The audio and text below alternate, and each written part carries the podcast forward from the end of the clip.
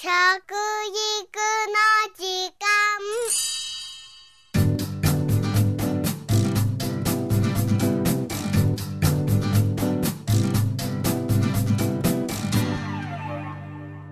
服部幸男です。食育の時間ポッドキャスト。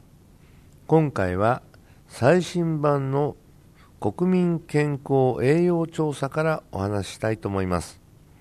国民健康栄養調査というのは厚生労働省が毎年行っている調査です。日本人の栄養の取り方や生活習慣などを詳しく具体的に調べているんですね。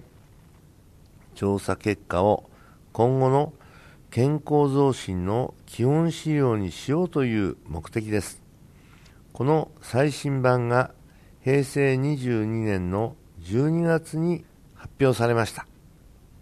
今の日本人の栄養状態を知って食育に役立てていただきたいと思います。まず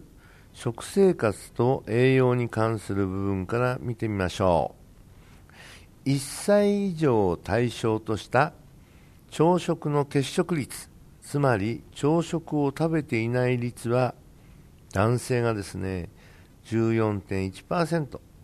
女性が10.1%でした、まあ、この結果はですね徐々に良くはなっていってるにしてもですね、えー、若い世代特にね20代30代の人たちが悪いんですよね。男性の20代は33%の人がですね朝ごはんを食べていないんです。男性の30代では29.2%女性の20代では23.3%と。他の世代に比べて欠食率がですねこの20代30代というのは非常に目立つほど高くなっていってるんですよね。まあいろんな対策を練っています。早寝早起き朝ごはん運動とかですね。ですけどそれはやっぱり小学生だとかねそういう小さなまだまだこれからの将来をね背負って立つような人にとってはうん親御さんが気を使ってくださるからまだいいんでしょうけど。どうもですね20代30代になるとね1人でねアパートで住んでる人とかねまあ朝からそんなもの食べられなくて寝坊しちゃって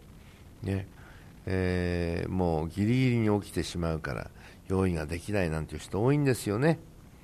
特にね、えー、お年を取ると人間っていうのはね割と早起きなんですけど 20代、30代っていうのはねもうばっちりね仕事してばっちり遊んでねそして、えー、もう寝るだけ寝ていたいというねそういう年代であることも事実なんですね。ですから朝食が抜けちゃうと。こういうことですね。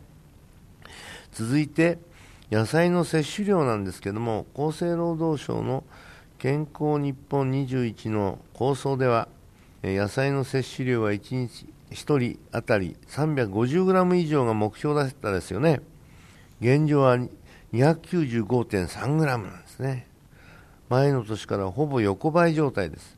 これはね 350g というのはあとそう一握りのねえー、野菜例えばトマト1個食べただけでもね350なるんですよね。ですからそのぐらいの感覚でね物を増やしていくっていうのは大事でしょう。特にねこの冬場は、えー、お野菜は高くなっているけれども、うん、鍋とかねそういったもんでね大いにね野菜取ってほしいんです。えー、例えばレンコンっていうのはね免疫力非常に上げるんですね。1日 20g は食べてほしいですね。そして長ネギですね。これはね青い部分のあの中に入っているあんこなんですけどこれが非常に風邪に効くんですね。1日1本の3分の、ね、2を食べていただく。相当量にはなるかもしれないけどそうすると風邪ひかないというねそういう数字も出てますからね。ぜひね意識して野菜は食べてくださいね。さあ韓国の方はですね非常にねえー、前菜等で野菜を食べるんですね、まあ、キムチだけ食べてるわけじゃなくて、えー、煮つけたやつだとかね炒めたやつが多いんですけども 550g ですからね。これに比べたら日本人は半分、まあね、半分ですよね、約ね、これではいけないなというふうに思うんで、頑張って野菜を食べるようにしましょうね。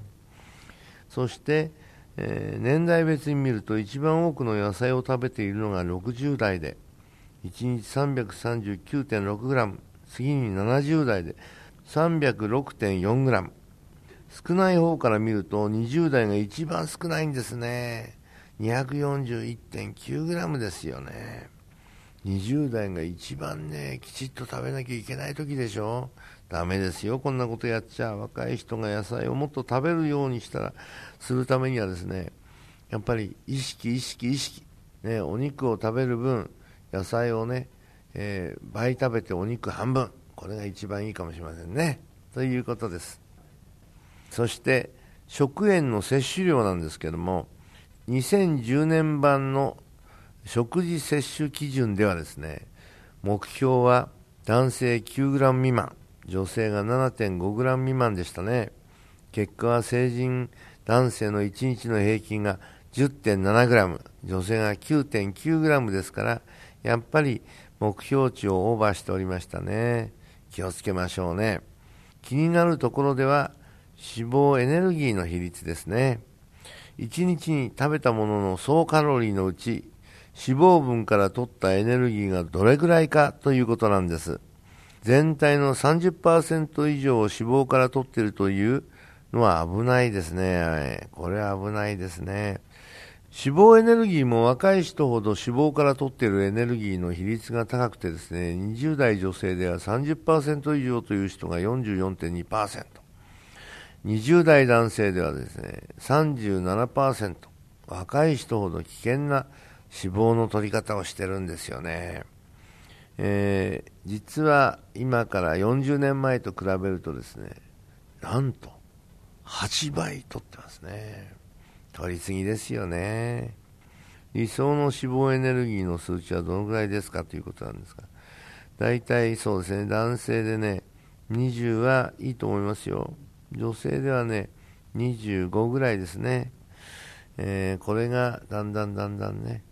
えー、蓄積していくと、まあ、我々肥満につながったりしますからね、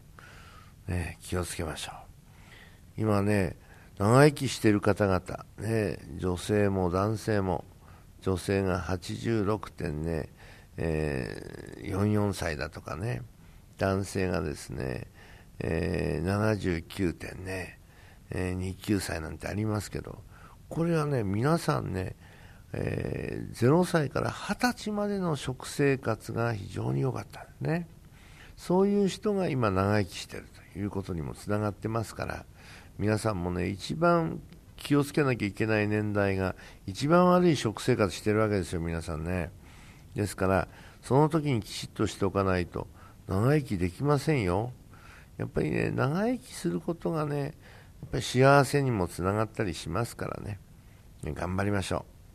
う。食育の時間、服部幸男でした。あーしー